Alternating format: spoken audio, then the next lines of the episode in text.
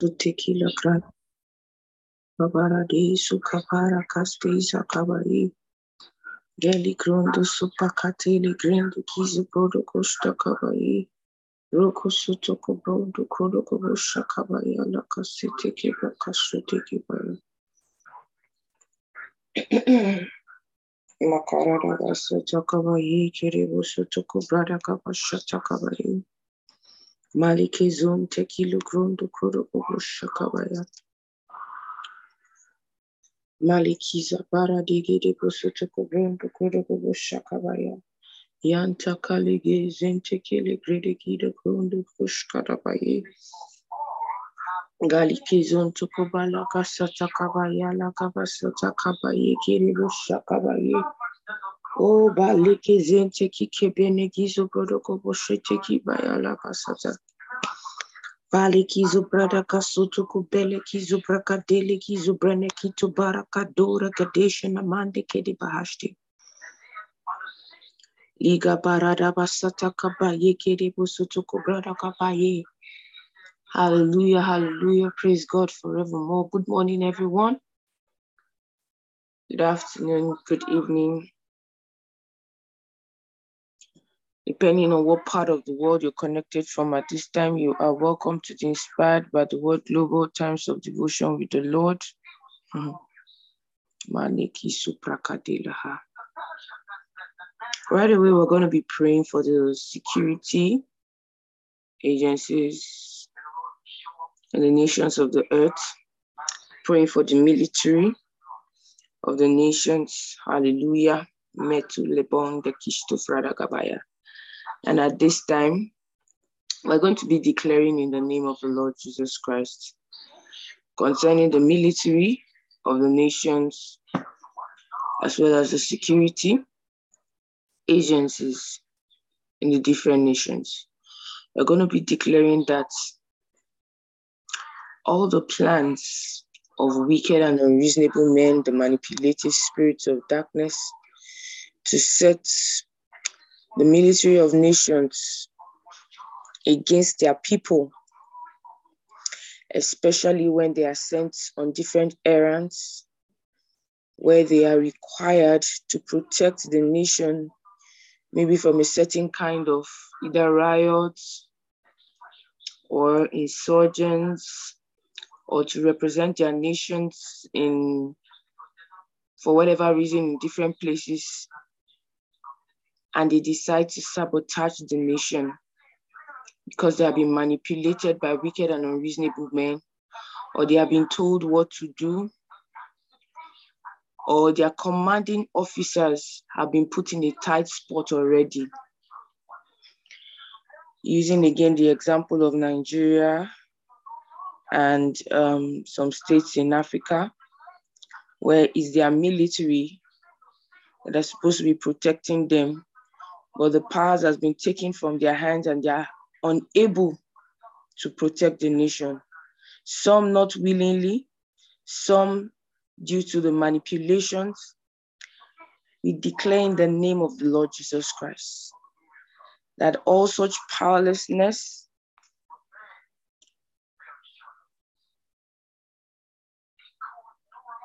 or forcefully putting them in those compromising positions, that their powers and influences are taken away from them, that no more, it will not proceed any further.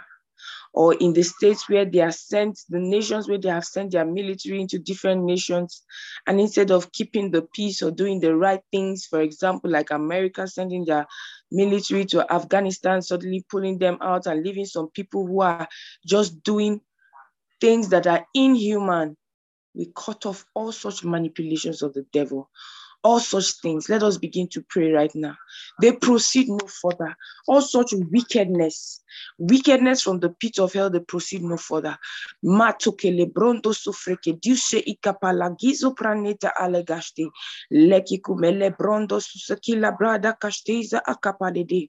Can you unmute your mic as we pray? Makeko fenungre disto kabahati elikrundo shufraka delekestos kuparagadeka rekoko baraka tekebele kizo prada kabasata malakasta kabakasta kabaya yeke bende kabaya mondo kobodo kobodo sataya positions where the military are powerless. Unable to do what they are supposed to do, or where they are carrying out wicked acts. We touch the cause of wickedness stops in the name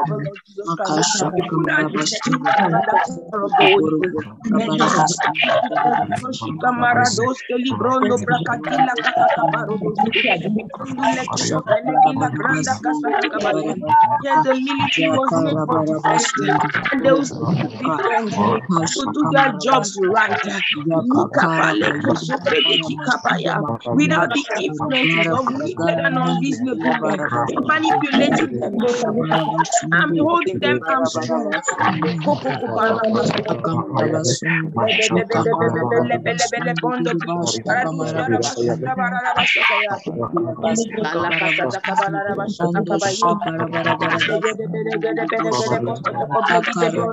Thank you. Thank you. Thank you. Thank you. Thank you.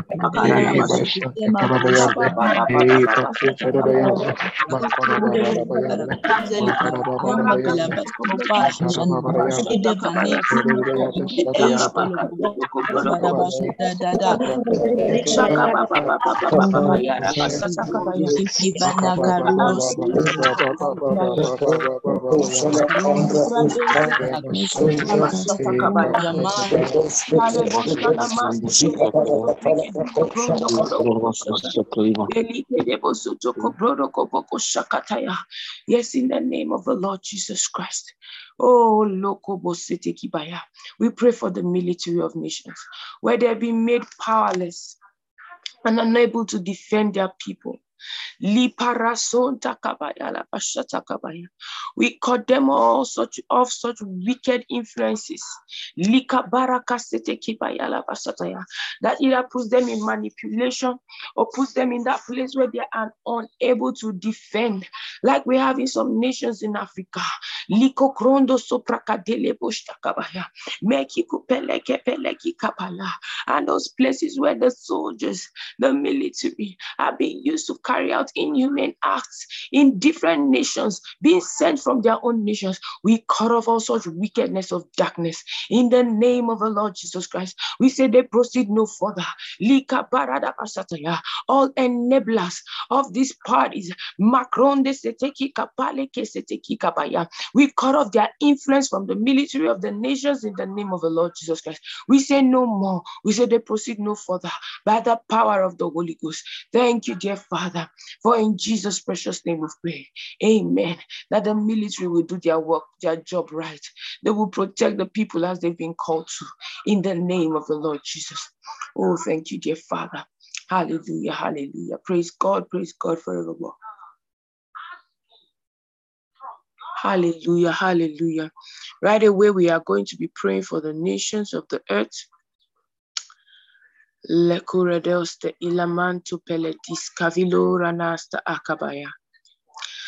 today we are praying for the nation of Myanmar. The Republic of the Union of Myanmar is a Southeast Asian nation of more than one hundred ethnic groups bordering India, Bangladesh, China, Laos, and Thailand. And this year, twenty twenty-three, they are having their general elections, which is expected to hold sometime um, in on the first of August. And the voters are expected to elect representatives to both the Amyotha Hluttaw and um, so they are basically two houses of the Assembly of the Union. The, the elections will be the first after the twenty twenty-one military coup d'etat. Since the coup, the military has ruled the country under the state of emergency, which has been set by the acting president, Myat Swe. So after being in a state of emergency, I don't know how many of us knew that Myanmar has been in a state of emergency from the year twenty twenty-one, and they are going to be having to take their elections August, first of August, twenty twenty-three. And they have different seats to fill, different seats to fill, different positions. So it's not just uh, being a general election, it's not just one kind of election. So they have about six hundred sixty-four seats in the Assembly of Union to fill, which are two different houses, and probably their presidential, uh, a new president.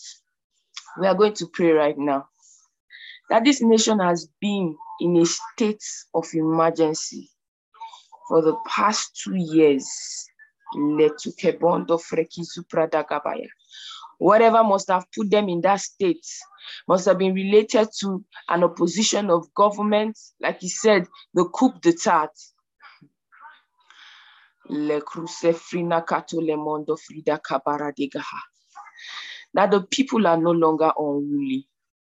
We cut off also spirits, wicked spirits of darkness that must have influenced the people to act so unruly or to bring The, the, the military to that point where they would have wanted to take over, seized power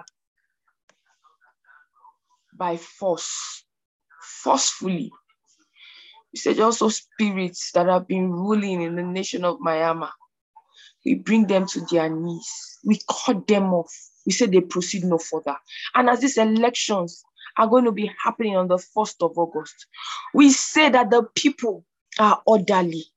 The people are not influenced by wicked spirits of darkness or wicked elitists. know that they are influenced by the Spirit of God, and they take the right actions in electing the right people into office. In the name of the Lord Jesus Christ, let us begin to pray right now. Pray, declare the peace. Declare the people are no longer unruly. Can you unmute yourself?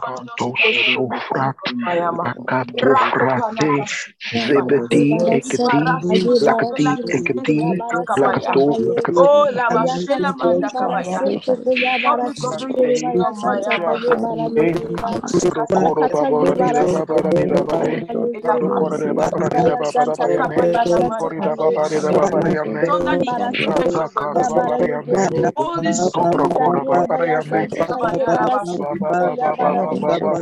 The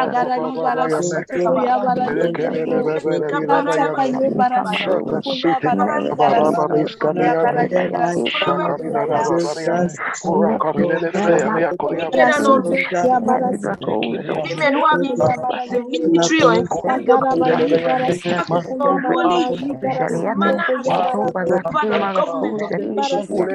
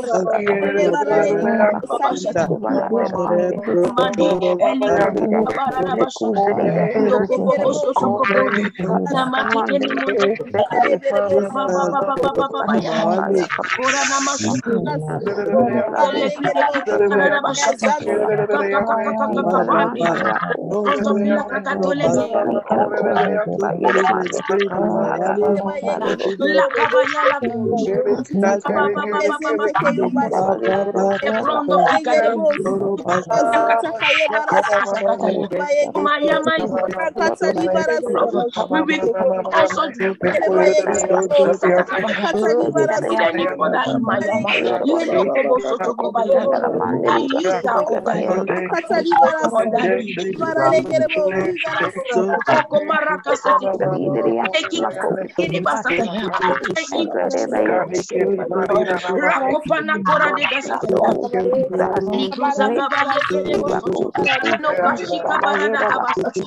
La chica para que se acerca que camina más en mi club mira mamá mamá mamá me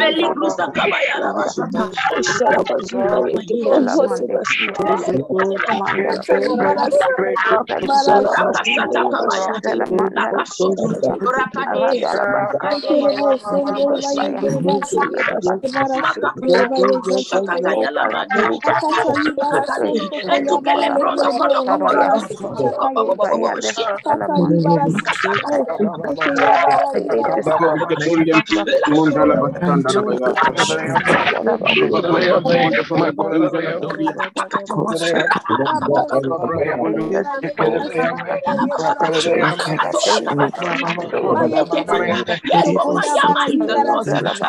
you.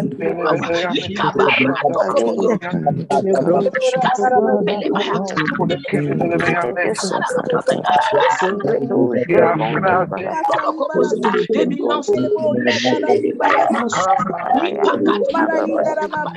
going to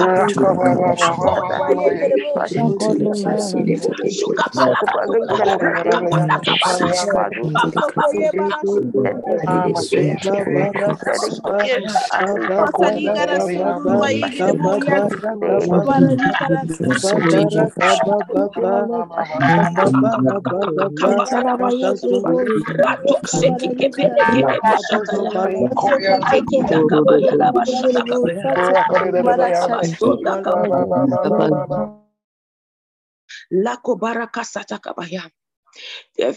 the name of the Lord Jesus Christ, we pray for the Republic of the Union of Myanmar.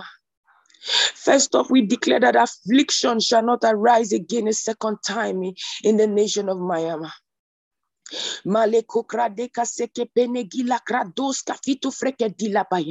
We cut off the influence of the wicked spirits of darkness.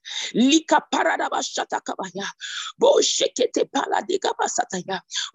over the nation of Myanmar for God.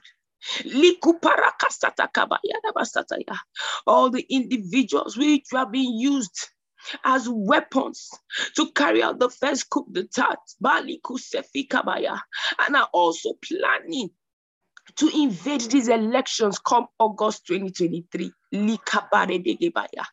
We cut off their influence. In the name of the Lord Jesus Christ, we say with their plans they proceed no further. All their plans have been nullified by the power of the Holy Ghost. Myanmar is the Lord's and the fullness thereof.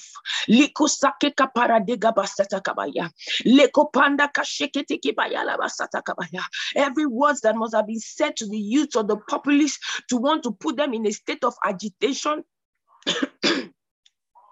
we revert also such words. We say they hold no power, they hold no sway in the hearts and minds of the citizens and the youths. In the name of the Lord Jesus Christ, even with the military, we cut off all such influences, all such words, that they hold no sway, they hold no power anymore. Yes, hallelujah.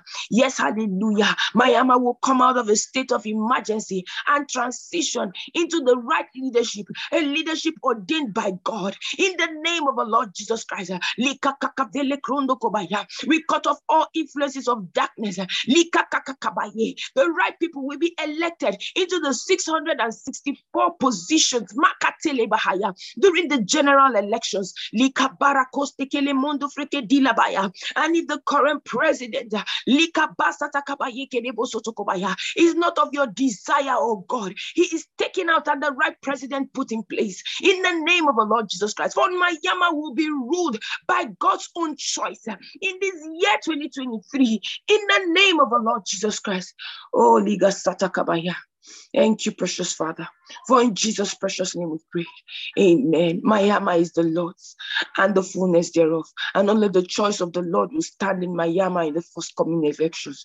In the precious name of our Lord Jesus Christ. Amen. Hallelujah. Hallelujah. Good morning, everyone. Good afternoon. Good evening, depending on what part of the world you're connected from at this time. You are welcome to be inspired by the word Global Times of Devotion with the Lord. Thank you so much, esteemed Sister Amaka, for the opportunity to lead the saints of God in this time of intercession. Prayers for the nation of Myanmar. Thank you so much, everyone, for declaring words concerning Myanmar. Myanmar will fulfill God's purpose in the earth. Myanmar will never remain the same. In the name of the Lord Jesus Christ, she has been influenced by a superior power, the power of the Holy Ghost, even at this time. In the name of the Lord Jesus Christ. Amen. Hallelujah. Hallelujah. Right away, we're going into a session of praise and worship, after which we'll be going into the Rhapsody of Reality segment. Over to you, dear esteemed Sister Abigail, and you mute yourself at this time. Love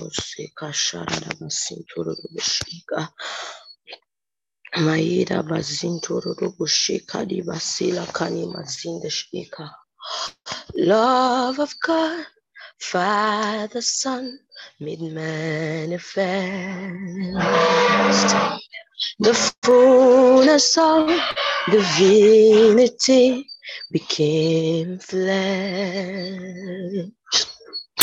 Love of God, Father, Son, made manifest the fullness of divinity became flesh, Lord Jesus. You are the living word.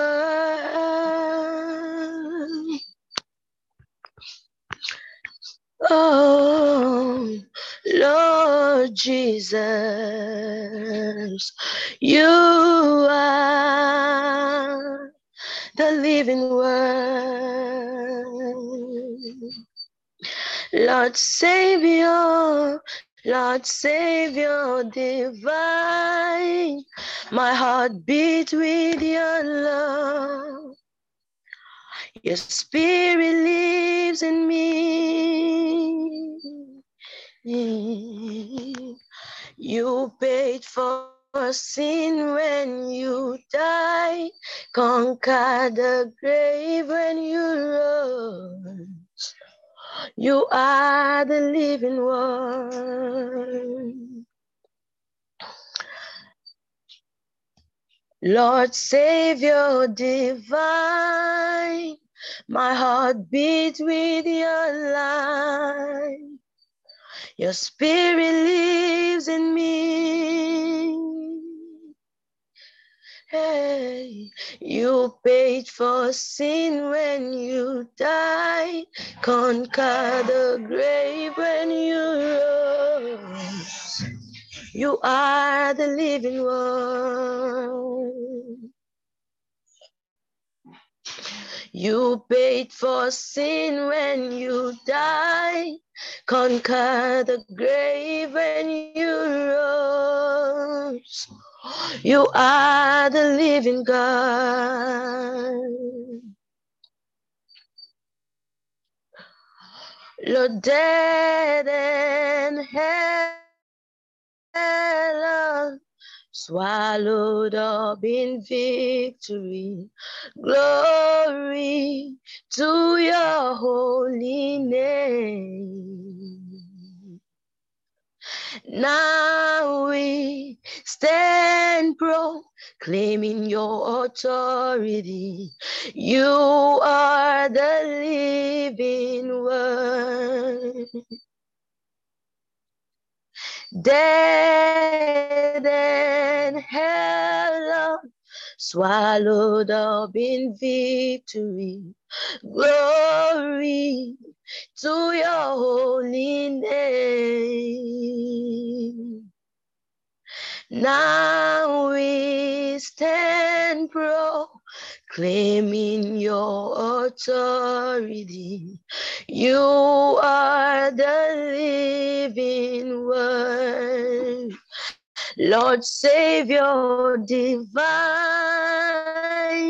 my heart beat with your light, and your spirit lives in me. Lord, you paid for sin when you died, conquered the grave when you rose. You are the living God. Lord, Savior divine, our heart beats with your love, and your spirit lives in us. Lord, you paid for sin when you died. You conquered the grave when you rose. You are the living word. Makashida Galidra Gazintoro Bushika Mayera. Paradaka Bashanta Palako Seke Telefredile Kiva Soto Kobaya. Heavenly Father, we thank you for yet another time of devotion together. Thank you for your indwelling presence. Thank you for the work of your victorious word in our lives, in our spirits, and in the circumstances of our lives. Thank you for the privilege to stand in the gap for the nations and to receive answers. Indeed, our prayer over the nation, the Union of Myanmar, it is to us as we have declared. Thank you for the privilege of worship, for you would always be the object of our deepest affection. Father, we give you praise in the matchless mighty name of our Lord Jesus Christ. Amen. Praise God. Good morning, good afternoon, good evening, esteemed family. Welcome to another time of devotion. Thank you so much, esteemed Pastor Deborah, for the time of intercessory prayers. And thank you, esteemed Sister Abigail, for the time of worship. Praise God. We are going to um, jump into the devotional article for today. It's Thursday, twenty-sixth of January, twenty twenty-two, twenty twenty-three.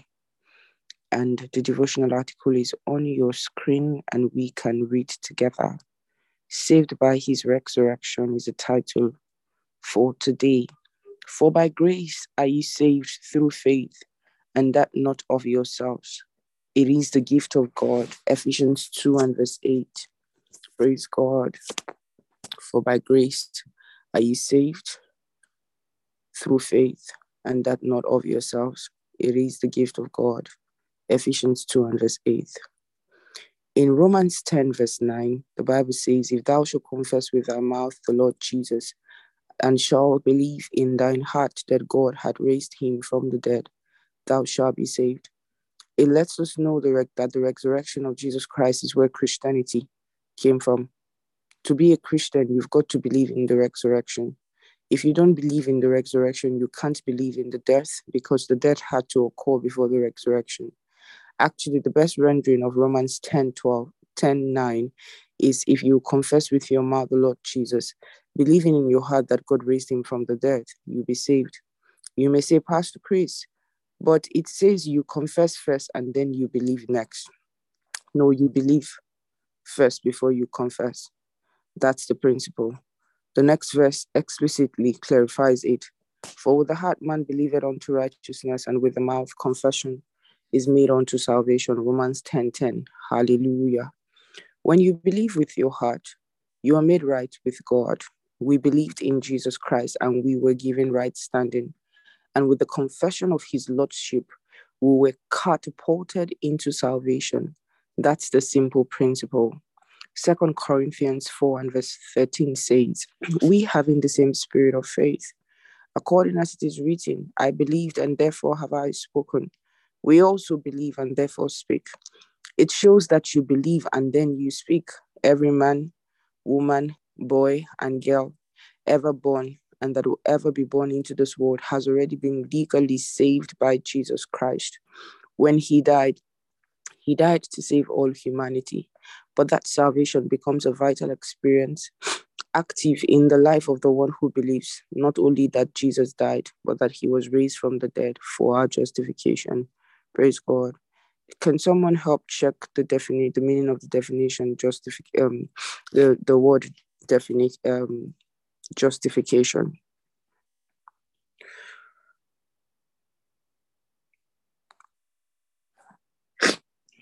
Praise God. Hallelujah.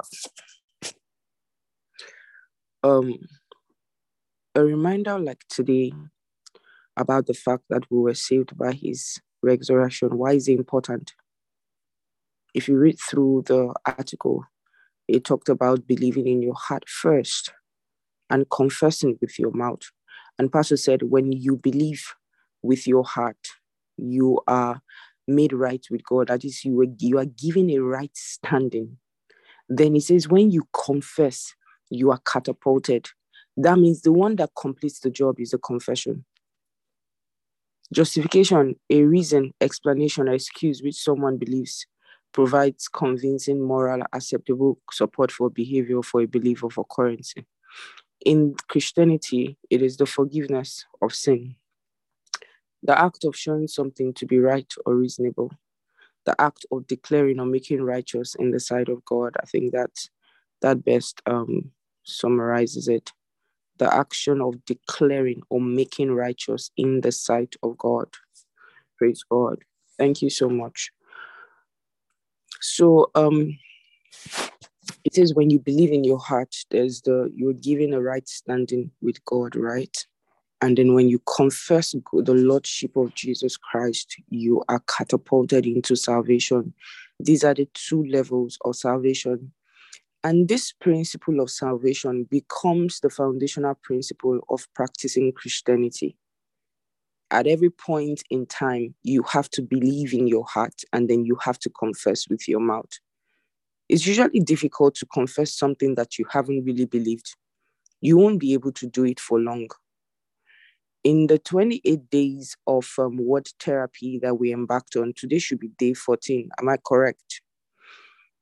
You find that um, what happens to you is that as the days go by, you come to believe more the scriptures that you are meditating on. Because for every time that you meditate on it, there's an expansion, there's an expanding of the understanding of that scripture in your spirit. And I was explaining, I said, the tongue is the pen of a ready writer. So every time you say the scriptures again and again, you're writing it in your heart. So it makes it easy for you to believe. You come to believe more. It dawns on your heart that these words are true. It dawns on your spirit that this thing is so sure. You know it's going to happen. He said, he said, he said, he said, you should, you hold on to it, even in a dark place. He said, until the day star rises in your heart. It's about the light rising in your heart, not the light rising in the physical. What happens in your heart is where the job starts and ends. And when it is completed in your heart, it's only a matter of time. It will show forth in the physical. So the principle is that you believe in your heart and then you confess with your mouth. In this article, he said, it is with the confession that you are catapulted into salvation. And if you look at the journey that we've been through with the the book reading, we started with how to make your faith work. And our conclusion when we were done with reading how to make your faith work is simple. Faith talks. Faith speaks. If you truly believe, if you truly have faith, you will talk. That was the conclusion from how to make your faith work, right? Then we entered into the book prophecy. Prophecy, understanding the power that controls your future. What is the power? It's in your words.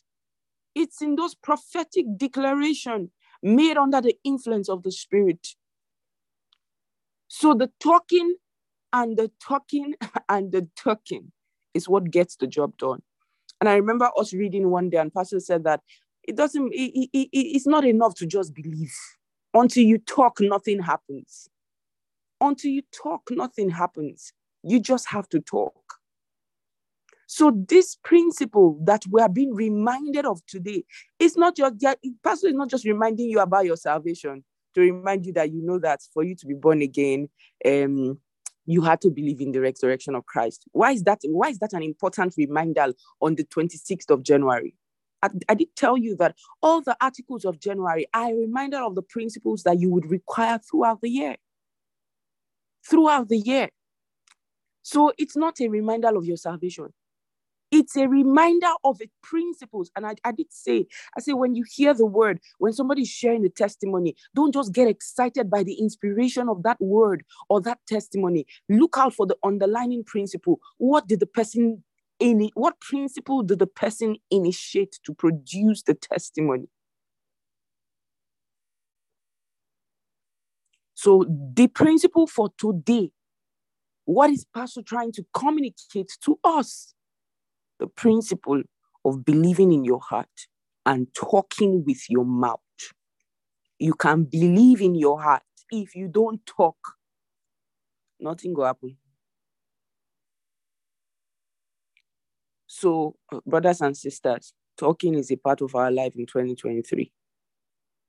And now you understand why the Spirit of God took us through um, thirty days of supernatural blessing. And he said, say it one thousand times a day. Then we got to um, thirty days of um, um, wisdom. He said, say it one hundred times a day. The same thing, say it every day. In thirty days of supernatural blessing, we had some shorter um, words, but we're saying each of them one times, one thousand times a day. In the book, um, um, um, pro- was it prophecy? He said, talk more than you eat. Do you know what that means? I, do, see, I like to be very practical. Oh yeah, you begin to calculate how much time do you spend eating every day? Let's talk on the chat room. for those of you who have breakfast, lunch, and dinner, how many minutes do you spend on each meal? So how many, some of you say, ah, five minutes, sharp, sharp, I've eaten. Some of you, thirty minutes, you are there. You, if you don't eat and gist, you, you will not enjoy the food. You have to, the food, the eating has to be combined with other things. Say, as I'm eating, I'm responding to chats, you know, all the chats that I've not, it's okay. How many minutes do you spend on the food? ten minutes, I'm done. ten, fifteen minutes. That means by the time we add breakfast, lunch, and dinner, you've done thirty minutes. So my question to you is that, do you talk, uh, somebody says six times a day. You eat six times a day. Ah, okay. Let's say fifteen, ten, fifteen minutes. fifteen minutes, ten minutes. That's thirty minutes if you add breakfast, lunch, and dinner. So my question to you, do you top up thirty minutes in a day? Do you? Because you are not doing the instruction of talk more than you eat. The, the word of God is supposed to be very practical. Talk more than you eat. You do fifteen minutes. That's forty-five minutes at the end of the day, breakfast, lunch, and dinner. Do you talk up to forty-five minutes when you accumulate all your talking in the day? Then now you realize that when it says twenty-eight days, it's not going to end at the twenty-eighth day. The twenty-eight days is to prove to you that the word of God works concerning a matter that you focus your spiritual energies on by virtue of your confessions. But now you understand that that fifteen minutes for all the three doses are now very important, and you have to continue it for life. It's not something, in fact, with the results that you will get after the twenty-eight days, some of you are already getting results. You will not want to stop it. You will now learn the principle of directing those energies to a particular matter, getting it done, move to another matter, get it done, move to another matter, get it done. You now understand your Christianity just gets to another level of enjoyment. Amazing testimonies are already coming out of these twenty-eight days. Praise God, praise God, praise God. So today is day fourteen of the twenty-eight days, and we are set on a course. We return with testimonies. I'm going to hand over to esteemed Pastor Onyia at this moment, and I'll be back later for the next segment. God bless you. Thank you, esteemed Stamaka, for the Rhapsody of Reality segment. Good morning, good afternoon, good evening, everyone, depending on where you are connecting from. We will start from the further studies of the Rhapsody of Realities. Praise God. Isaiah forty-five eight, drip down heavens from above, and let the clouds pour down righteousness. Let the earth open up, and salvation bear fruit, and righteousness sprout with it. I, the Lord, have created it. First Corinthians fifteen twelve, now if Christ be preached that he rose from the dead, how say some among you that there is no resurrection of the dead? But if there is no resurrection of the dead, then is Christ not risen? And if Christ be not risen, then our preaching vain, and your faith also vain. Yea, and we have found false witness of God, because we have testified of God that he raised up Christ, whom he raised up, if so be that the dead rise not. For if the dead rise not, then is not Christ raised. And if Christ be not raised, your faith is vain. Ye are yet in your sins. Then they also which are fallen asleep in Christ are perished. If in this life only we have hope in Christ, we are of all men most miserable. John eleven twenty five. Jesus said unto her, I am the resurrection and the life. He that believeth in me, though he were dead, yet shall he live. Glory to God. Please let's take the prayer together.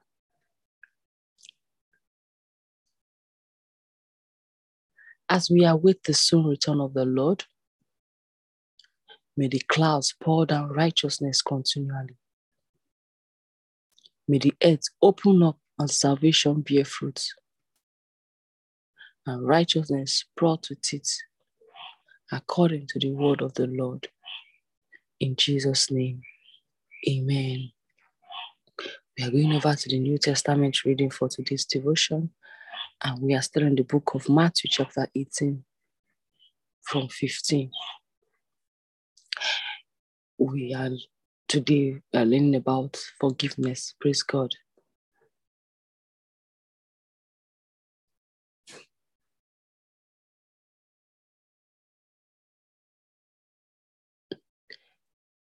if a fellow believer hurts you, go and tell him. Work it out between the two of you. If he listens, you have made a friend. If he won't listen, take one or two others along, so that the presence of witness, witnesses will keep things honest and try again. If he still won't listen, tell the church. If he won't listen to the church, you, you will have to start over from the scratch. Confront him with the need for repentance and offer again God's love, forgiving love. Take the most, take this most seriously. A yes on earth is a yes in heaven. A no on earth is no in heaven. What you say to one another is eternal. I mean this. When two of you get together on anything at all on earth and make a prayer of it, my Father in heaven goes into action. And when two or three of you are together because of me, you can be sure that I will be there. Caption: a story about forgiveness. At that point, Peter got up the nerve to ask, "Master, how many times do I forgive a brother or sister who hurts me?" Seven? Jesus replied, seven, hardly. Try seventy times a seven. The kingdom of God is like a king who decided to square accounts with his servants. As he got underway, one servant was brought before him who had run up a debt of one hundred thousand dollars. He couldn't pay up. So the king ordered the man along with his wife, children, and goods to be auctioned off at the slave market. The poor wretch threw himself at the king's feet and begged, "Give me a chance and I will pay it all back."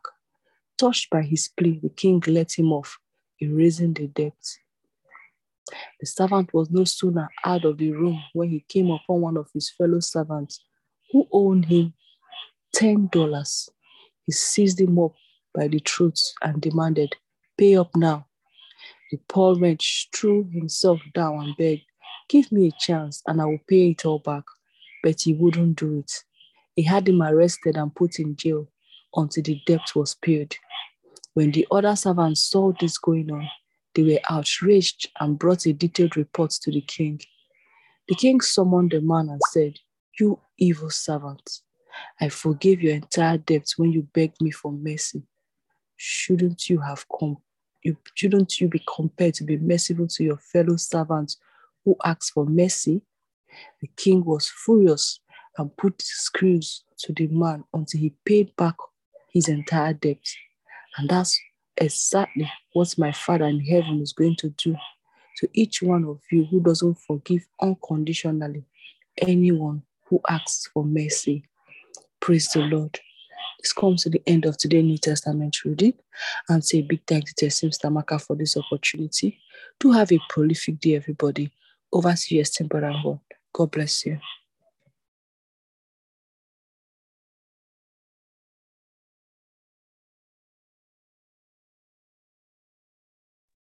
Praise God. Praise God. Good morning, good afternoon, good evening, everyone. Welcome to the Old Testament segment by One Year Bible Reading Plan. Thank you so much, Pastor Onye, for that beautiful read. It says that's what the Father would do to anybody that wasn't for mercy. So today we're reading Exodus ten to twelve. Hallelujah. Thank you, a beautiful Sister Maka, for that beautiful Rhapsody of Reality session. I talk more than I eat. So from verse one, the caption: strike eight, locusts. Hmm. God said to Moses, "Go to Pharaoh. I've made him stubborn, him and his servants, so that I can force him to look at these signs. And so you'll be able to tell your children and grandchildren how I toyed with Egyptians, like a cat with a mouse. You'll tell them the stories of the signs that I brought down on them, so that all, so that you so that you all know that I am God." Moses and Aaron went to Pharaoh and said to him, "God, the God of the Hebrews, says, how long are you going to refuse to knuckle under? Okay, how long are you refuse to knuckle under? Release my people so that they can worship me. If you refuse to release my people, watch out, tomorrow I'm bringing locusts into the, into your country. They will cover every square inch of the ground. No one will be able to see the ground. They will devour everything left over from the hailstorm. Even the saplings out in the fields, they will clear cut the trees, and they will invade your houses, filling the houses of your servants, filling every house in Egypt. Nobody will, will have ever seen anything like this from the time your ancestors first set foot on this soil until today. And he turned on his heel and left Pharaoh. In other words, after I delivered this news, he jackpot. And he turned on his heel and left Pharaoh. So Pharaoh's servant said to him, how long are you going to let this man harass us? Let these people go and worship their God. Can't you see that Egypt is on its last legs? So Moses and Aaron were brought back to Pharaoh. He said to them, go ahead then. Go worship your God. But just who exactly is going with you? Moses said, we are taking the young and old. So this is our worship, celebration of God. Said, I'll sooner send you off with God's blessings than let you go with your children. Look, just the men are going. Go ahead and worship. That's what you want so badly. And they were thrown out of Pharaoh's presence. God said to Moses, stretch your hand over Egypt and signal the locusts to cover the land of Egypt, devouring every blade of grass in the country, everything that the hail didn't get. Moses stretched out his staff over the land of Egypt. God let loose an east wind. It blew that day and night. By morning, the east wind had brought the, had brought in the. By morning, the east wind had brought in the locusts. The locusts covered the country of Egypt, settling over every square inch of Egypt. The place was thick with locusts. There never was an invasion of locusts like it in the past, and never will be again. The ground was completely covered black with locusts. They ate everything, every blade of grass, every piece of fruit, anything that the hail didn't get, nothing left but bare trees and bare fields, not a sign of green in the whole land of Egypt. Hail. Pharaoh had Moses and Aaron back in no time. He said, I have sinned against your God and against you. Overlook my sin one more time. Pray to your God to get me out of this. Get death out of here. Moses left Pharaoh and prayed to God. God reversed the wind. A powerful west wind took the locusts and dumped them into the Red Sea. Oh, there wasn't a single locust left in the whole country of Egypt. But God made Pharaoh stubborn as ever. He didn't still, he still didn't release the Israelites. It's amazing that God was specific. Everything. He said it was the east wind that brought the locusts, and it was the west wind that took it away, or took them away, and dumped them into the Red Sea. Very detailed. Strike nine, darkness. Verse twenty-one. God said to Moses, stretch your hand to the skies. Let darkness descend on the land of Egypt. A darkness so dark you can touch it. Moses stretched out his hand to the skies. Thick darkness descended on the land of Egypt for three days. Nobody could see anybody. For three days, no one could so much as move, except for the Israelites. They had lights where they were living. Oh, Shalabaya. Pharaoh called in Moses, go and worship God. Leave your flocks and herds behind, but go ahead and take your children. But Moses said, you have to let us take our sacrificial animals and offerings with us so we can sacrifice them in worship to our God. Our livestock has to go with us, with not a hoof left behind. They are part of the worship of our God. And we don't know just what will be needed until we get there. So he's already bowing little by little. Before he said, only take the men. Now he's saying, okay, take the men and women, leave the herds. But God kept Pharaoh stubborn as ever. He wouldn't agree to release them. Pharaoh said to Moses, get out of my sight and watch your step. I don't want to ever see you again. I lay my eyes on you again. You are dead. Moses said, okay, have it your way. You won't see my face again.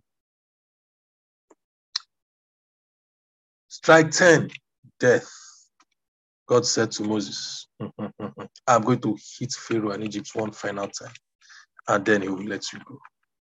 When he releases you, that will be the end of Egypt for you. You won't be able to get rid of you fast enough. So here's what you will do. Tell the people. Tell the people to ask each man from his neighbor and each woman from her neighbor for things made of silver and gold. God sought to eat. Oh, who remembers the scripture? God sought to eat that the Egyptians liked the people. Also, Moses was greatly admired by the Egyptians. He respected public figure among both Pharaoh's servants and the people at large. Then Moses confronted Pharaoh. God's message at midnight. Imagine somebody that said he won't see Pharaoh again. He went back. He said at midnight, I will go through Egypt and every firstborn child in Egypt will die. The firstborn of Pharaoh who sits on his throne, to the firstborn of the slave girl working at the handmill. Also the firstborn of animals, widespread wailing will erupt all over the country. Lament such as has never been and never will be. But against the Israelites, man, woman, or animal, there won't be so much as a dog's back, so that you will know that God makes a clear distinction between Egypt and Israel. Ah, then all these servants of yours will grovel before me, begging me to leave. Leave, you and all the people who follow you, and I will most certainly do. Moses, seething with anger, left Pharaoh. Hmm.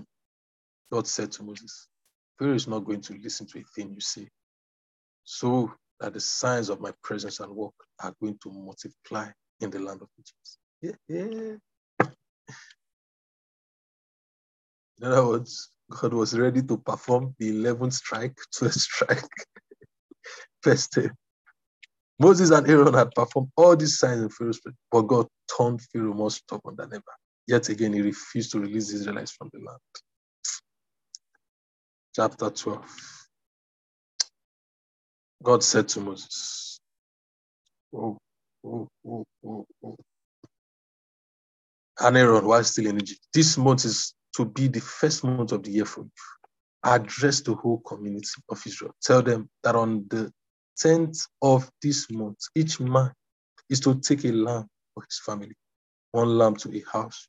If the family is too small for a lamb, then share it with a close neighbor, depending on the number of persons involved. Be mindful of how much each person will eat. Your lamb must be a healthy male, one year old. You can select it from either the sheep or the goats. Keep it penned until the fourteenth day of this month, and then slaughter it. The entire community of Israel will do this. At dusk, then take some of the blood and smear it on the doorposts and the lintel of the houses in which you will eat. You are to eat the meat roasted in the fire that night, along with bread, mm. bread and meat, made without yeast and bitter herbs, agbo. Don't eat any of it raw or boiled in water. Make sure it's roasted. The whole animal, head, legs, and innards. Don't leave any of it until morning. If there are leftovers, burn them in the fire. And here is how you are to eat it. Hey, Father Lord. It says, be fully dressed with your sandals on and your stick in your hand. Eat in a hurry. It is the Passover to God. I will go through the land of Egypt on this night and strike down every firstborn in the land of Egypt, whether human or animal, and bring judgment on all the gods of Egypt. I am God. The blood will serve as a sign on the houses of where you live. When I see the blood, I will pass over you. No disaster will touch you when I strike the land of Egypt. This will be a memorial day for you. You will celebrate it as a festival to God. down through the generations, a fixed festival celebration to be observed always. You will eat unraised bread, ma- mazot, for seven days. On the first day, get rid of all yeast from your houses. Anyone who eats anything with yeast from the first day to the seventh day will be cut off from Israel. First and the seventh days are set aside as holy. Do not work on those days. Only what you have to do for meals, each person can do that. Keep the festival of unraised bread or unleavened bread, like James called it. This marks the exact day I brought you out in force from the land of Egypt. God knew, God knew that after this one, he was already preparing. He knew that after this last strike, the people would leave. Hmm. He said, this marks the exact day I brought you out in force from the land of Egypt. It says, honor the day down through your generations. A fixed festival to be observed always in the first month, beginning on the fourteenth day at evening until the twenty-first day at evening. You are to eat unraised bread. For those seven days, not a trace of yeast to be found in your house. Anyone, whether a visitor or a native of the land, who eats anything raised shall be cut off from the community of Israel. Don't eat anything raised, only mazot. Moses assembled all the elders of Israel. He said, select a lamb for your families and slaughter the Passover lamb. Take a bunch of hyssop and dip it in the bowl of blood and smear it on the lintel and on the two doorposts. No one is to leave the house until morning. God will pass through to strike Egypt down. When he sees the blood in, on the lintel and the two doorposts, God will pass over the doorway. He won't let the destroyer enter your house to strike you down with rain. Keep this word. It is the law for you and your children forever. When you enter the land which God will give you as he promised, keep doing this. When your children say to you, why are we doing this? Tell them, it is the Passover sacrifice to God who passed over the home of the Israelites in Egypt when he hit Egypt with death but rescued us. The people bowed and worshipped. The Israelites then went and did what God had commanded Moses and Aaron. They did it all at midnight. Sakabaya. God struck every firstborn in the land of Egypt, from the firstborn of Pharaoh who sits on his throne, right down to the firstborn of the prisoner locked up in jail, also the firstborn of the animals. Pharaoh got up that night, he and all his servants and everyone else in Egypt. What wild wailing and lament in Egypt. Ew. There wasn't a house in which someone wasn't dead. Pharaoh called in Moses and Aaron that very night and said, get out of here and be done with you. You and your Israelites, go worship God on your own terms. And yes, take your sheep and cattle as you have insisted, but go. Look at the last one. And bless me. Satakabaya. Oh, he said, but go and bless me. The Egyptians couldn't wait to get rid of them. They pushed them to hurry up, saying, we are all as good as dead. The people grabbed their bread, though, before it had risen, bundled their bread bowls in their cloaks, and threw them over their shoulders. The Israelites had already done what Moses had told them.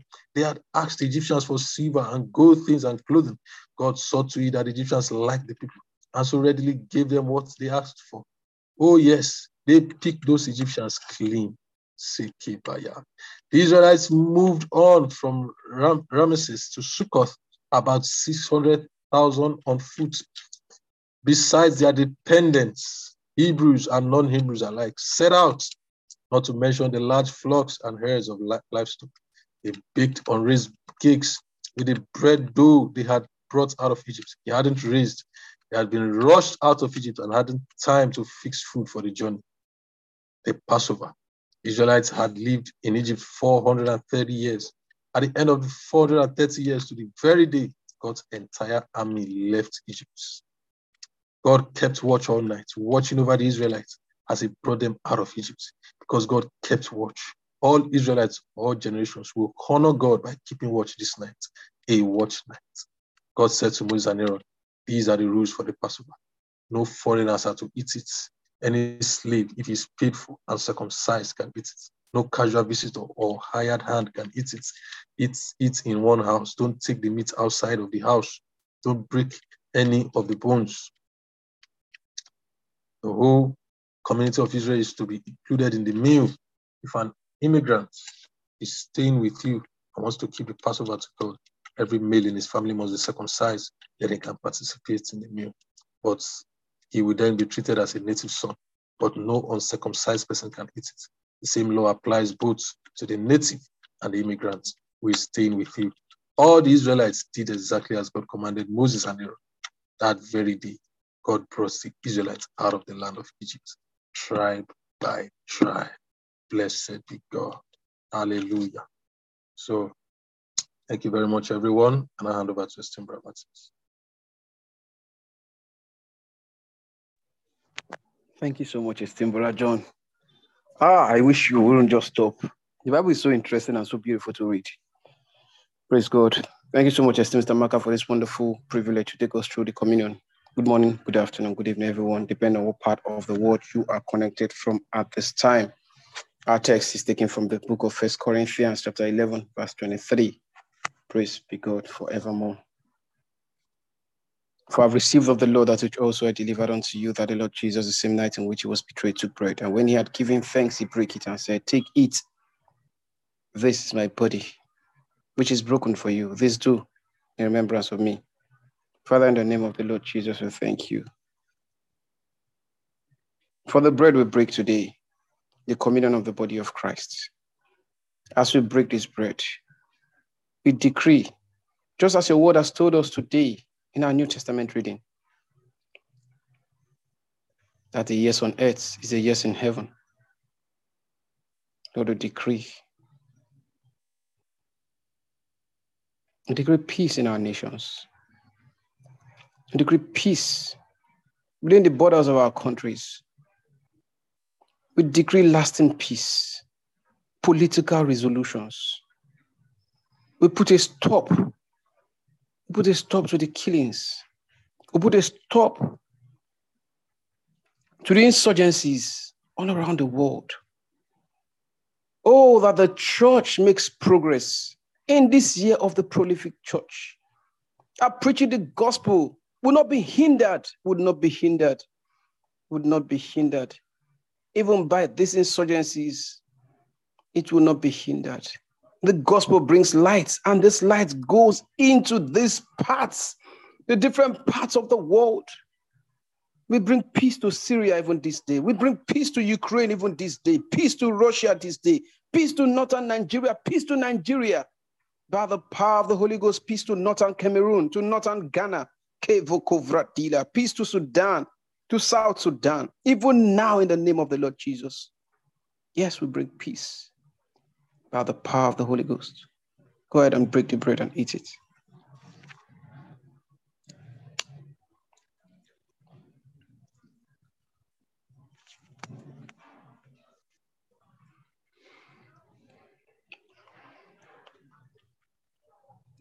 Praise God. After this manner also he took the cup when he had supped, saying, this cup is the New Testament in my blood. This do you as oft as you drink it in remembrance of me. For as often as you eat this bread and drink this cup, you do show the Lord's death. Say he come. Father, in the name of the Lord Jesus, we thank you for the cup of the everlasting covenant. Even now we speak peace to our families.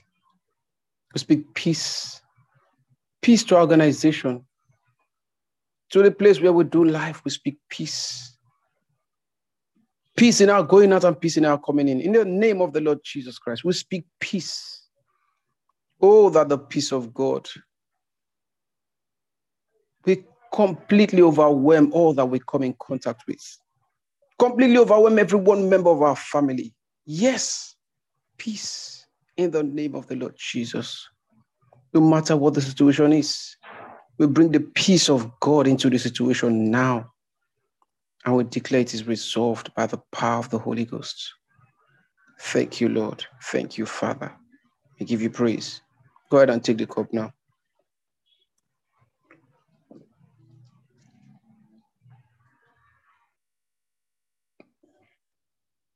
Gazula Parodoria Kush. Klakto kupalinda Kristo fatalek de houzi ki pandiskish. Tiklunta potakita hakatoki banduri ki vrabade. Yes. The peace of God is turned up in every heart, in every home, in every business, in every organization today. Thank you, Lord. Thank you, Father. We give you all the praise in Jesus' name. Amen. Once again, I'd like to say a very big thank you to the esteemed Stamaka for this wonderful privilege. Thank you to all our amazing co-hosts. Thank you so much for your constant investment into us. Thank you. At this point, I'll kindly hand over to the esteemed Pastor Deborah. Praise God forevermore. Hallelujah.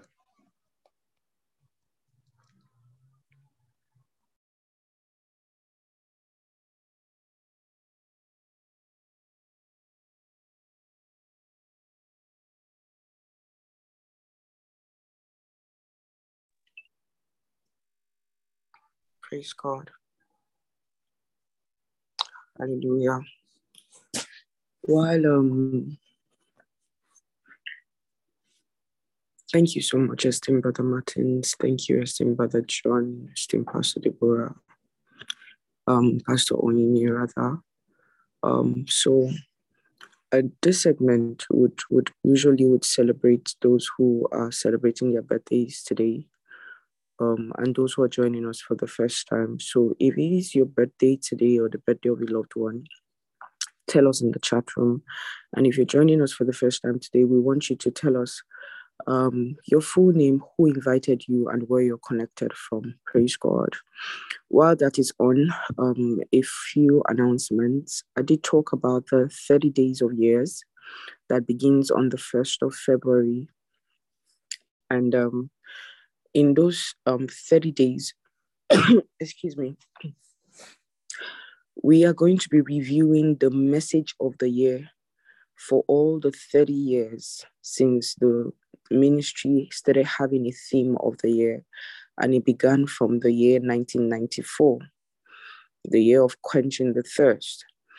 And um, from nineteen ninety-four till two thousand twenty-three, is thirty years, and uh, we are going to be reviewing the message for each year in those thirty days. What's the significance of the thirty days? I would let you know in the course of this journey, um, but I, I did say that I would like to work with people who have messages. You know, um, there are some of you who've been in ministry for way back as twenty years, twenty-five years, thirty years. If you have these messages, if you can help us get them, you know someone who is very passionate about pastor's messages and is likely to have them, I want us to gather the messages. It's very important that we are able to um, have all the messages of the year so that we can have an, a beautiful um, thirty days journey. Praise God. I just dropped my email address on the chat room. Please mail, please mail to us, especially messages from that nineteen ninety-four to about two thousand. We've gotten quite a number of them already. Um, I think we have about fifteen or so are by, are, as at now. We have all the recent messages, year of preparation, perfection, gathering clouds, year of lights, year of supernatural, year of flourishing, year of spreading. You know, we have all those recent messages. We we we we also have some from the two thousand. So we have nineteen ninety-five, um, pressing um, towards the mark, you know. So, but please help us look at your archives, and please help us talk to loved ones who may have these messages, and help mail to that email address. I posted the email address on the chat room. Um, praise God. All right, I'll take the birthdays and prioritize pending. Um, then we'll go to the next segment. Praise God. Um, I did say that... Um, We, in celebrating our two years anniversary, which was on the seventeenth of January, that we will take testimonies about our journey, how has been inspired by the word being for you. And um, if you're joining for the first time, should you stay? Should you go? Should you just uh, um, attend today and then leave? Or should you really stay? From the testimonies, you can tell if you want to be here. or not. Praise God. Um, but those of us who have been here, the Lord has built us very strong. You know, I, for one, who even, um, you know, had spoken to a friend and said, oh, you know what, I want to grow in this year and I need somebody to be accountable to. Can we have, can we do, it, it, didn't, it didn't start as devotion. It was just a way of, um, okay, let's pray together. Let's read the Rhapsody together. Let's do this together and all of that. And then it was on the sixteenth of January in twenty twenty-one. And then the Spirit of God says, open it up. Before then, there was a group um, for Inspired by the Word. But what we usually would do in that group is that we would um, analyze the Rhapsody for the day. We would discuss it on the group. We also would discuss the Bible's um, reading portion for the day. And then the message for the day, we'll talk about our highlights and our inspiration from the messages. We were just inspiring ourselves by the Word of God. You know, that's all we're doing. And then I remember that that year, the Spirit of God said, take it to the next level, have that devotion with these guys. And then when I announced it that day, the next day we had about six or seven people online for the devotion. And then since the seventeenth of January, twenty twenty-one, till date, we haven't missed a day of this devotion, and it's just been from glory to glory. Praise God. Okay, so um, I see all the birthdays on the chat room. Um, Rand's birthday, Rhoda's birthday, Michael's birthday, all of them are loved ones. And then I see um, Brother Jesse Wilson Tembo from Lukasa, Zambia. First time here, invited by Brother Shepherd from Zambia. You're welcome, esteemed Brother Jesse. Father, I thank you for all the birthday celebrants today and for Brother Jesse, who's joined us for the first time. In blessing, I declare that they are blessed. In multiplying, they are multiplied. Their influence, their greatness, their affluence is multiplied as the sand upon the seashores, as the stars in the heavens forever, and as the dust of the earth. To the increase of your greatness in their lives, there shall be no end. Father, thank you. But the Jesse is here. You brought him for a reason. Let wisdom run your full, run your full course in him. Let the word of God gain the ascendancy in his life. Let the word of God take center stage and let him prevail in all his circumstances of life in the name of the Lord Jesus. Amen. Praise God. So if you do have a testimony, I'd like you to raise your hand. I want to pray over the tithes. Um, if you joined us just recently, from the first of August, we started giving tithes every day. And it came from an understanding of the fact that our tithes is food for the Lord. And if our tithes be food for God, and we eat every day, you know, if you read Malachi three um, from verse ten to twelve, if you read it in different translation, you see some call it meat, some call it food. And, you know, one day the Spirit of God was talking to me and he asked me, he said, how often do you eat? I said, I eat every day, twice, three times a day. And he said, if your tithe be food, how often should I eat? I said, you should eat every day. You know, he didn't just stop there. He started explaining to me that if your tithe is ten percent of income, as it should be, it means that God's plan was for you to have income every day because it is from the income that you tithe. Am I correct? If you receive any amount, if you eat, it's from that increase that you tithe biblically. So that means God's plan was that if tithe be food and you're supposed to um, give, um, supply food every day, it's God's intention that you have income every day so that you might be able to tithe every day. That itself is huge. And with that, you can expect money every day. You can expect that I run this business, I will have sales every day. You can actually use that to wage war. This period, I was saying twenty-eight days of word therapy. If it's your business, as simple as that principle, you can use it to stand and say, this is what the word of God says, and this is what my experience would be. But you see, we didn't want to wait. We said, okay, Lord God, food, Let's focus on the food first. Let's not focus on whether income or no income. Let's focus on the food, because um, many of you, whether you make, make money in a particular day or not, you eat. Those of you who earn salaries and money comes in once a month, even, even though I don't expect that should be your experience. If you've been here, those things have been broken. We don't do money every month anymore. We have money every day. Money comes in multiple days in a week. You know, so that's one of the blessings of being inspired by the word. Anyways, even if you were earning just once in a month, you discovered that you, you eat every day. So you didn't say, because I, I, I make money once a month, I'll eat once a month. So why do you want to make God um, eat once a day? Because you say, um, my tithe comes once a day, once a month, once, once in a month rather. So, um, these are just principles that when you understand, the way you relate with God changes. And then we say, Lord, tithe every day. We're going to supply food to you every day.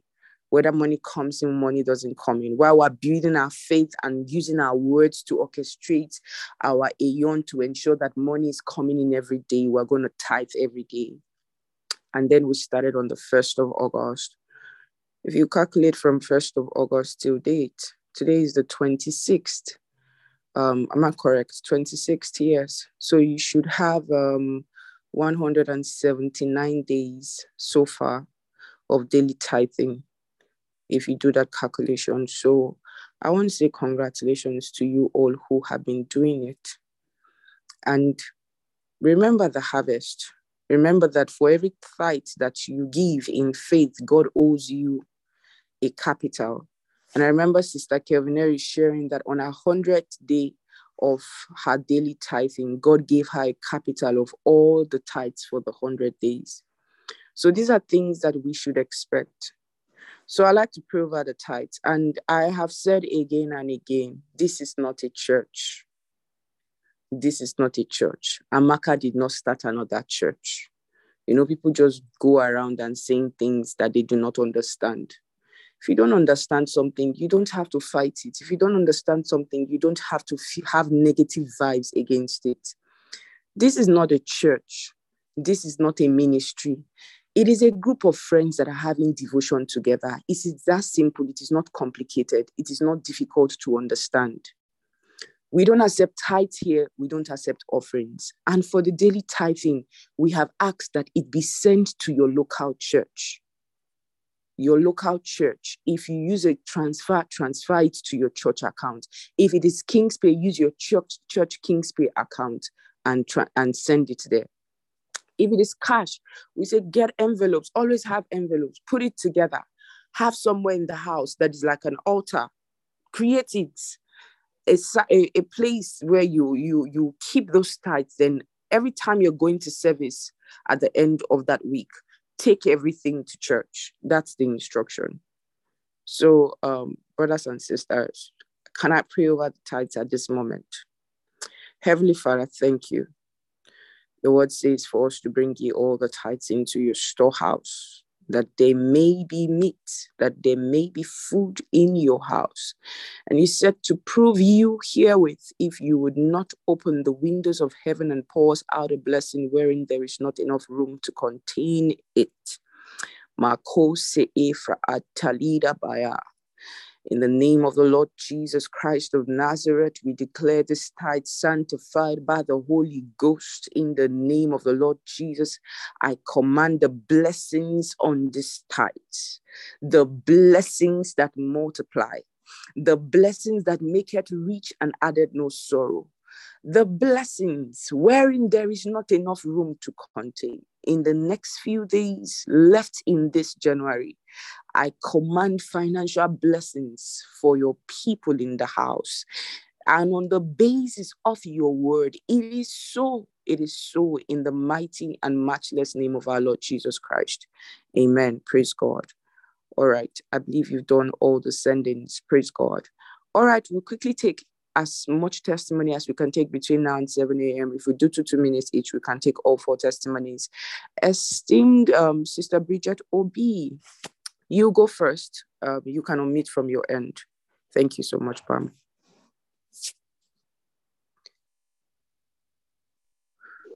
Um, good morning, um, good morning, um, Sister Amaka. Good morning, good morning Ma. Yeah, I'm so glad to be given an opportunity um, to really appreciate the house. I think I was here. Um, I'm, I'm, my daughter is Amaka, um, Sister Makobi, and um, I think I joined oh, you. Oh, that's Pastor Amaka Obi's mom. Yeah. Good morning, Ma. So good to hear good from you, Ma. Wow. Yeah. Yeah. Go ahead, Ma. So I joined you people middle of uh, December. Um, I had some challenges, health challenge um, that started in um, October. Um, I just uh, came back uh, from the village and uh, started having some um, itching in my leg. And gradually it started turning to something else. So I, in fact, I, I really, I knew it wasn't ordinary. So I, I wanted, I, I, I really had to, um, you know, not just believe that it is sickness. I knew it was an arrow from the pit of hell. And um, by the time I know it, my two legs were all swollen. I couldn't even walk and things like that.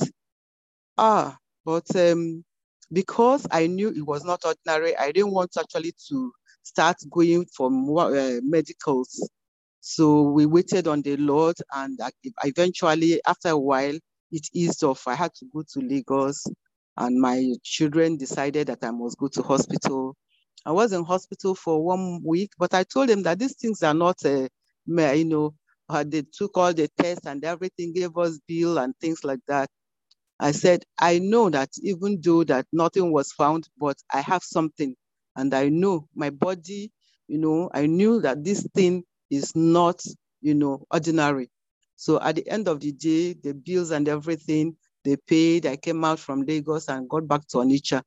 And immediately also, I got back to the village. The same thing started all over again. So Amaka introduced me to, said I should join the group. So I joined the group and I started building myself because also I'm a believer. But you know, after a while, businesses and things started to really make you don't give attention again.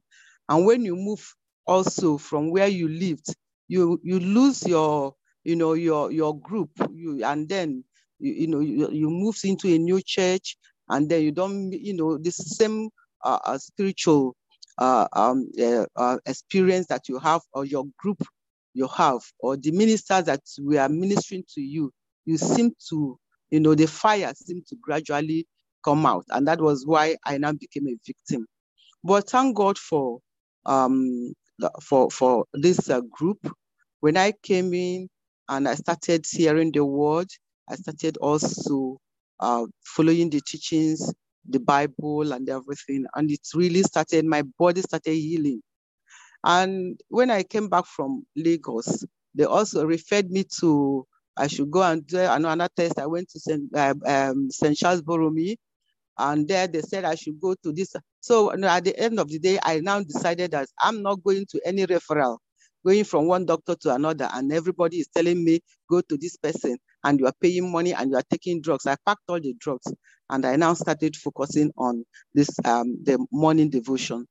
And the Lord started to heal me, and today, every trace, in fact, when I start to scratch, eh, ah, now I don't even know when the scratching stopped. I don't know where every other thing stopped.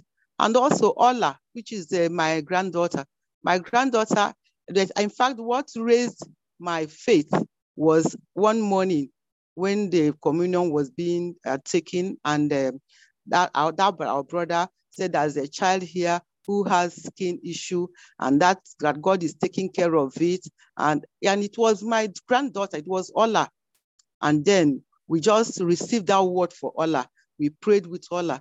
And since then, something that has, we know how many hospitals, even Ola's cream comes from U K, comes from America. There's no part of the world that we, I don't get cream just for Ola. But today, Ola is completely healed. I'm also completely healed, even though there's little, you know, challenge, but I know that him that started that good work, he's gonna complete it. And I told my children, no more, I'm not going to, I, I'm, I'm somebody that lives in perfect health. But now introducing myself to drugs morning, afternoon, and night, that has never been my portion, and I refuse it. So I want to encourage you people. I want to thank you for the good work you are doing. Initially, when Amaka, five o'clock, she will come and wake up. I get angry. I say, you are disturbing me. Go outside. And But now, all of us, is now a family uh, um, uh, uh, devotion. So we, I'm grateful, and I want to thank the ministry and thank the prayer team and everyone. The Lord, you are doing great work. And we are also inviting people to come on board. Praise God. Oh, hallelujah. Praise God. Praise God. Glory to God. Thank you so much, Mommy, for sharing this testimony today. It's so, so amazing to hear. Thank you. And even the financials, there was this job that I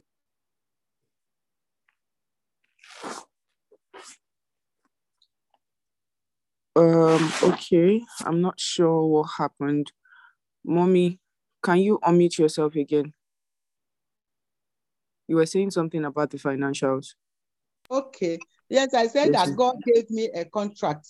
The first, that is immediately, you know, the, that time we were saying that even that the Lord will meet, meet our financials. I think there was a lady that did uh, talked about God giving her, uh, paying all her bills in one day. And that I also keyed into that, uh, uh, keyed into that testimony. And by the time I know it, God gave me a job of one year. In one day. Ay, ay, ay, ay, ay. Glory to Glory God. To Hallelujah. God.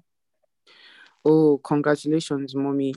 You know, I want to talk to young people in the house today. Often we we we put our parents in that place where we feel like our parents have retired. So um, it's a, it's a worldly mindset, and it feels like they have retired too, especially when we're adults and then we're able to provide for our parents. So we feel like, ah, do our parents need to do anything? They've retired, so they should just be staying at home, and then um, we will be sending them money every month. In this house, we have seen grandparents, grandparents, with financial miracles. We've seen grandparents starting businesses. We have seen grandparents having contracts. What do you want? What do you want? A parent that has retired and begins to fall ill, or a parent that is basking in the glory and in the prosperity of the world? What do you want? I particularly, for one, know the granddaughter she's talking about. And I know the skin issue has been since when she's been a child, since since since birth, if I'm not wrong, Pastor Amaka. And now changes are happening based on the word. You know, I, I remind us every time when Pastor will say at the beginning of his message, what God wants to give you is not a car. What God wants to give you is not a house. It's not a job. It's not money. It's the word of God in your spirit. He said the word will make you what it talks about. The word will give you a car. Have we not gotten cars in this place? Do you remember Pastor Onye's testimony this year already? Have we not gotten houses in this place? Have we not gotten jobs in this place? Some of us that were looking for a job have become, become employers of labor. We are not the ones looking for a job now. We are the ones giving jobs. So what exactly do you want that, that, that the word of God cannot give you? Mommy, this is Mommy, a grandmother. God has given her a job, a contract that something, money that she would have made in one year. She got the contract in one day. Brothers and sisters, like I would say, God no be your mate. Follow God, may God blow your mind. We go, they beg you, they beg you, they beg you. Say, attend devotion, attend devotion. Read Bible, read Bible. Follow book of Proverbs, follow book of Proverbs. It's not a nice advice. It's your life advice. You like your life, you take the word of God serious. It's as simple as that. Look at this testimony. Where do you start from?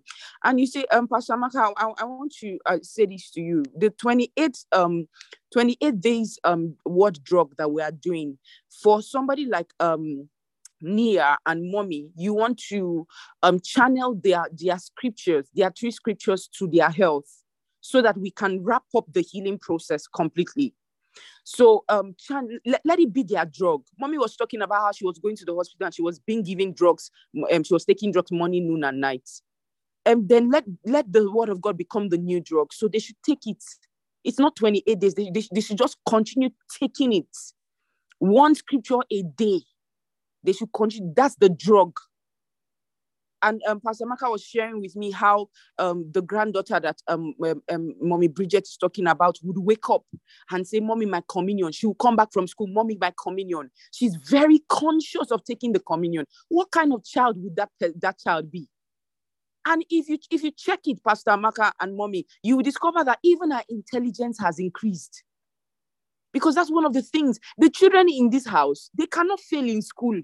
They cannot be dull. Do I have parents in the house? They are very, they are highly intelligent. They have improved in their academics work. At least there are some of them that I relate with directly. I know the testimonies already. Young children, but highly intelligent. So much happening for them. Brothers and sisters, um, why are we taking these testimonies? So that you will know that you did not get here by chance. Somebody may have invited you, but you did not arrive here by chance. It's not a, it's not, it's not um, a mistake. It's not a coincidence. And just in case you are being told things about inspired by the word, you know, um, the the disciples of John the Baptist came to Jesus and they said that um, um, John the Baptist said we should come and ask you whether you are the Messiah or we should wait for another one. The thing is that John the Baptist knew he was the Messiah because John the Baptist got an instruction that the guy that you see the Spirit of God descend on like a dove, that's the Messiah. He was the one who baptized Jesus. But he got offended at Jesus and then he sent his disciples to ask him, what kind of useless question was that? I'm sorry, um, sir. You know, um, um, Sir John the Baptist is our is an elder. It's not a useless question. And I'm sorry I made that statement. But I'm just saying that he got offended. You know, he got offended and then he, he was asking if he was the Christ.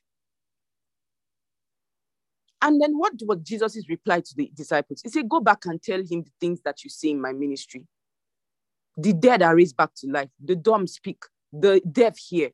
He said, go back. He said, those proofs are sufficient enough to, for him to act, uh, answer his, his own question, whether I'm the Christ or not. And when he left, when they left, the Bible says, Jesus started talking about John the Baptist and how that there's not been a greater one like him, but the new creation will be greater. And then he now made a statement. He said, blessed is he that is not offended. Blessed is he that is not offended. You know, sometimes one of the things I've realized in my journey as a leader is how that God oftentimes would tell certain people at different points in their life to do something. For instance, as simple as this devotion is, there are people who in the past, God had told them, come together with this, these your three friends that are calling, you are calling yourself best friend, best friend, start a devotion. And then they come here and they see that this is the thing that God told me five years ago. Somebody started it. It has become this in, impactful. It has become this big. The testimonies are enormous. Two things can happen from that person's heart. It can be a repelling. You can repel that good thing that somebody is doing because it comes from a regret of you not doing what God told you to do. It happens to many people. And then you now find yourself fighting something good. So the only thing I would say to you is that if you have been here and the word of God has helped you in this place, you can stay. But if the rumors that you hear are greater than the impact of the word of God in the house, you can go. It's as simple as that. We didn't put a gun to somebody's head and say, you must stay here. And that's why I remind you all the time. It is not a ministry. Before you will go and say, Sister Maka started a Christ Embassy church. Sister Maka um, started, has started a ministry of her own. It is not a ministry. But if you so-called call it so, and you go report it so, the angels will attend to you. It's as simple as that. But you see, the good work in the house, nothing will corrupt it. Nothing will stop it. And the gates of hell will not prevail against it. This might just be our final year before the rapture. Should we not stand strong? Should we not hold ourselves accountable before the rapture? On, on, on the Sunday of the global service, two, two Sundays ago, many of you were shouting on Inspired by the Word, and you were saying that this thing that Pastor was talking about, wedding and wedding reception, that Sister Maka has been saying, yes, Sister Maka has. But there were those who thought that my own was too much. Our pastors are not talking. What's Sister Maka's own? Must she talk? Now, are you not embarrassed that our father had to call a global meeting to address our, our, our misbehaviors? Do you know how that pained me? Do you know how, how bad I felt? It's like a child that has misbehaved. They now called family meeting to address the child. Ah, God forbid. It should never happen again in our ministry that our dad had to call for a family meeting to address misbehavior. Because tell me, in that meeting, what other major announcement was announced? If it was not the, if, aside that, the correction, what, what, tell me the major thing that we were told in that meeting that could not have been said in communion service, or has not been said in communion service, or has not been said in your love word, or has not been said in other meetings. Was it not obvious that the correction was a major reason for the calling of the meeting? We have so misbehaved that our father had to call for a global meeting to correct us. Is that what we want? God, God was so, was so, was so displeased that he asked our pastor. Pastor does not do what God does not ask him to do. God was so displeased with our misbehavior that he called, he, he had to ask pastor to call for a meeting and address us. It's a shame. If you know how bad I felt, I was, I was literally in tears that we got to that point. At a time when you should, we should be preparing for rapture, that's the, that's the kind of meeting that they are calling on our heads. It's a shame. I will be bold about the message of the word of God. I will be bold about bringing you God's word as it is in the Bible. I will not be moved by trends. I will not be moved by social media, the things that are happening on social media. I will not be moved about how people feel about Amaka. I will not be moved by how you, what you think about me, or what you say about me, or what people are saying about me. I will bring the word of God to you. If you take it, take it. And if you don't want to be here, you can leave. If you know how that thing pained me. Imagine that your father had to call everybody in the house for family meeting because you were misbehaving. How would you feel? Is it not a disgrace? Are you not a disgrace to the family? So did we get to that point where we had become a disgrace to the kingdom of God that God had to call for a global meeting to address our misbehavior? Then pastor is saying that he's going to look into our wedding receptions. Ah, ah, ah, ah. You don't understand. I don't, I don't think you do. You, th- you think I was excited that, that God was confirming his word in the house? No, I was not excited. It was not, it was not, it was not the confirmation for me. It was, it was the disappointment that we had so done it that it got heaven's attention and God called for a meeting. Ah, yeah, yeah, yeah, yeah. May we never find ourselves in such a place as a church. This is the last day church that is supposed to usher in the rapture, and such a meeting can be called. And we think we are doing well. There are many things I can I, I don't see here, because I, I even wonder if you can catch it. I'm literally taking us on a journey. If I unleash to you my soonnesses of the kingdom, you will not be, some of you will not be able to catch it. I take you on a journey, step by step. There's more to life than having money. There's more to life than driving cars and living in houses, luxury houses, flying private jets. There's more to that. The foundation first must be solid, and it must be based on the scriptures, based on the word. Don't be a worldly Christian. Don't be. But I believe that one of the things you were grateful to God on that Sunday was the fact that you had repented and you had changed. So that meeting, you were not one of those people. Just days before then, I was saying that, I, I was telling you how I stopped going for weddings. And I said that if you are inviting me for a wedding this year, I'm going to have to have to ask you a question. If you first are going to embarrass me with your wedding gown as a bride, I will not come for your wedding. I said it in this house. Did I not say it? Then these days, if I even go for wedding, I don't want to go to the receptions anymore because of the height of worldliness at the reception. So all of you that are here, Um, um, um, single sisters and single brothers, you are planning to get married this year. Would you disappoint our father again? Or you thought it was Amarak that was giving you her own advice? When I say, when I state things here, it's not a nice advice, it's a life advice. I, I believe you hear it, you get, you get it now. Brothers and sisters, let us, let us, let us not have such a meeting again till the rapture. Every time pastor is talking about us, let it be with joy. Let it commend our ceremonies. Let it talk about somebody who had a wedding party and had a praise concert, a praise night, and how souls got saved. It, and it should happen before the rapture.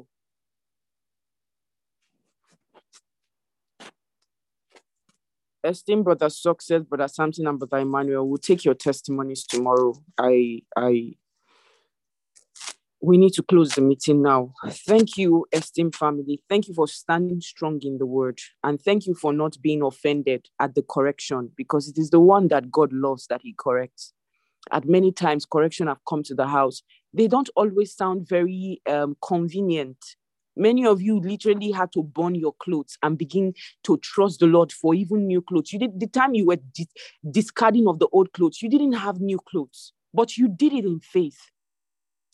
I remember so many testimonies in the house. So I know that we are a people that hear and we listen. And through us, God is correcting members. Some of us are cell leaders, church coordinators, fellowship outreach coordinators, choir leaders, different things, different offices and, and, and, and, and titles. And through us, God has corrected a lot, even in our immediate family. Some of you have mothers, you have fathers, you have siblings. You have corrected a lot in your family because of the corrections that God has brought us here. And I celebrate you today. That meeting was to show you that God is the one that is doing this thing. Don't be tired. Don't be weary of his correction. Don't, don't, don't get tired of it. It's better that God corrects you in a place like this that is hidden than he had to call for a global meeting to correct you. Were you not happy that you had been corrected and you had changed before that meeting? Imagine that you had not changed. You would have felt bad. That's if you even feel bad. Because some people are so gone in their errors that now it's in Pastor Chris, they talking on. You see that my wedding where they come. Share after them, we don't do weddings. Check them. Check and whether everybody hear them. Brothers and sisters, let's unmute our mics and share the benediction. And the grace of our Lord Jesus Christ, the, the love of God, the fellowship of the Holy Spirit, and forevermore. The Lord Jesus Christ shall dwell in the house of